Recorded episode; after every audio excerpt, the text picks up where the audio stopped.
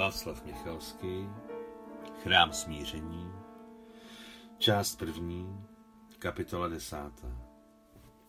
Zpáteční cesta nebyla tak únavná jako do Birhakajmu, jak proto, že v nich Chua vzbudila naděje, tak i z toho důvodu, že s každým krokem se blížili domů. Karavana šla jako obyčejně od třech ráno a zastavovala se hodinu a půl před západem slunce, aby stihli rozbít tábor, nakrmit a napojit velbloudy a sobě připravit večeři. Celý dlouhý, horký, krajně únavný den cesty trávili Maria s Uliou na nosítkách, i když určitým způsobem chráněných před pekoucím, oslepujícím sluncem a přidělaných na hřbetech jednohrbých velbloudů takovým způsobem, že jste mohli spát a nebát se, že vás ztratí po cestě. Cesta ukolébávala, vedla k rozjímání a vzpomínkám. Vlastně to byl výjimečný způsob, jak na nějaký čas zapomenout a překonat nudu mnoha hodinového pobytu na rytmicky se houpajícím velbloudím hřbetě. Jeho mimochodství bylo podobné mořskému houpání, takže ne nadarmo se velbloudům říkalo koráby pouště. A arabové, co se jich týče, nazývali koráby mořskými velbloudy.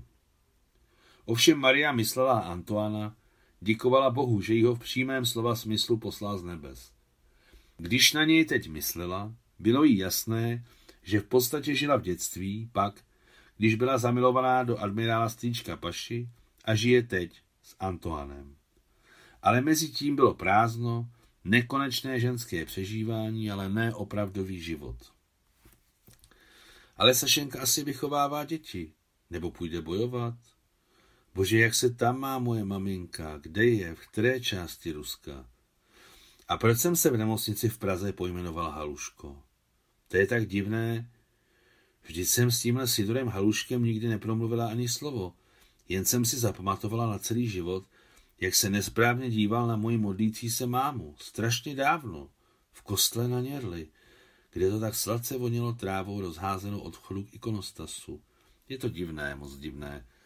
Bože, zase je v Rusku válka. Jak moc je ještě možné ničit náš národ? Pane, Zachraň a udrž Rusko. Sedmnáctý den pochodu do Tuniska před rozbřeskem, když byla karavana jako obvykle na cestě, dala o sobě válka vědět. Skrz spánek uslyšela Maria vzdálený hluk. Vylekala se a zaposlouchala. Hluk narůstal, valil se se západu na východ.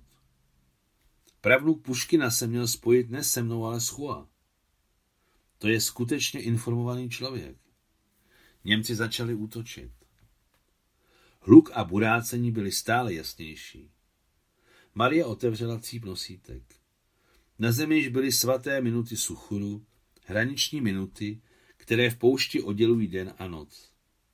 Slunce ještě nevyšlo, ale rozeseté jasné světlo již zalévalo nedozírná prostranství, laskalo pohled naděje na věčný život v tomto věčném, překrásném světě. Na východě se myhnul krajíček slunce a ve stejnou sekundu v proměnlivém opadu prachu a slunečních paprsků uviděla Maria kolonu německých tanků rostoucích před očima. Nebyla schopna je počítat, jen rozlišit, že to jsou pod barvou pouště zamaskované těžké tanky, celé kolekce, jeden jako druhý. Bože můj, tolik tanků, to je neuvěřitelné. Najednou ucítila na prsou ten známý chlad, co v jejím životě vždycky předcházel velká nebezpečí a neočekávané události. Zaposlouchala se, ale něco jí přišlo v řevu desítek tanků divné. Pokoušela se zaposlouchat ještě pozorněji, ale najednou se celá kolona jako na poval zastavila a místo řevu a burácení nastalo děsivé ticho. Tanky vypnuly motory. Maria pochopila, že nejen ona vidí kolonu, ale že z kolony spatřili karavanu. Stihla zauvažovat, že těžké tanky v poušti se skutečně lépe počítají z výšky, čímž se zabývají anglické výzvědné letouny. Ve stejnou chvíli, jaký to přišlo na mysl, oddělil se z kolony tančík a vyrazil ke karavaně. Otevřený tančík jel rychle. Spolu s řidičem v něm byli čtyři lidé ve žlutošedé maskovací uniformě. Maria přikázala zastavit karavanu. Tančík přijel přímo k jejím nosítkám, asi proto, že byli před úlinými. Maria poodkryla cíp a řekla Tuaregovi, aby složil velblouda. Její gesto se velmi líbilo generálovi, který vylezl z tančíku se dvěma důstojníky. Generálu polichotilo, že velitelka karavany se spustila dolů, aby se na něj nedívala z vrchu. Mladý černouký důstojník promluvil neočekávaně čistou arabštinou. Generál Roma se ptá, kam jedete. Maria uměla od dětství německy skoro jako rusky, ale odpověděla Romelovu překladateli tuarežsky. Vracíme se z Birhakajem, domů do tábořiště. Mladý důstojník ji rozuměl a přeložil to generálovi. To jsou Tuaregové. Vrací se domů s Birhakajem. A co tam dělali? Proč jste jeli do Birhakajmu, ptá se generál Romel.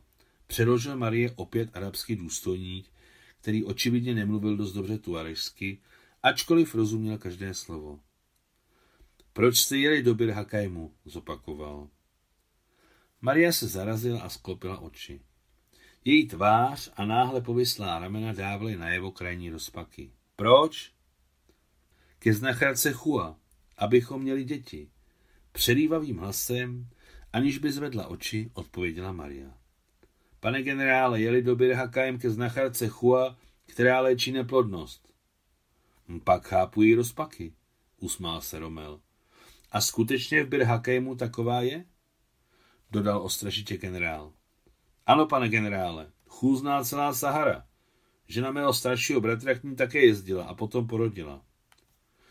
Do rozhovoru neočekávaně vstoupil druhý důstojník, který generála doprovázel.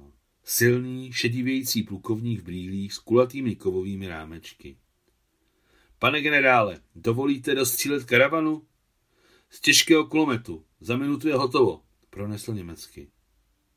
Jeho modré, dobré oči unaveného starého učitele splály na okamžik jasným světlem jako u člověka, který je schopen rychle a dobře odvést svou práci. Proč? Jsou příliš blízko od naší sestavy. Není to více než 270 metrů. A vy jste přikázal střílet na vzdálenost 300. Kurte, máte čtyři děti. Kde se ve vás bere ta krvežíznivost? Vidíte, že nemají ani jednu pušku. Kdyby měli aspoň jednu. Ornung je Ornung, odpověděl rozpačitě Kurt. Generál Rommel se upřeně podíval na Mariu a ta nebyla schopná odvrátit oči, bála se, že by tím přitáhla Němcovu pozornost. Proč má odhalenou tvář? Proč má světlé oči? Zeptal se náhle překladatel Romel. Zeptal se nečekaně. V Marie by se krve nedořezala. O, u Tuaregů si ženy nezakrývají tváře, odpověděl téměř veselé překladatel. A berbeři mývají občas světlé, šedivé a dokonce modré oči. Krásná divoška, řekl smutně Romel. Ale vždyť oni nejsou berbeři, ale tuaregové. Tuaregové jsou také berbeři, je to jeden z kmenů. Dobrá, nech si rodí syny. Romel zvedl ruku na rozloučenou, otočil se a odešel k tančíku. Můžete jet, Generál vám přeje syny. Vojáci si sedli do otevřeného tančíku, ten se hbitě otočil a vyrazil k bojové, byť v poušti zamaskované, ale zhora dobře viditelné sestavě. Sotva se jí povedlo rozlepit oněmělé rty, rozkázala Maria ošetřovateli zvednout velblouda.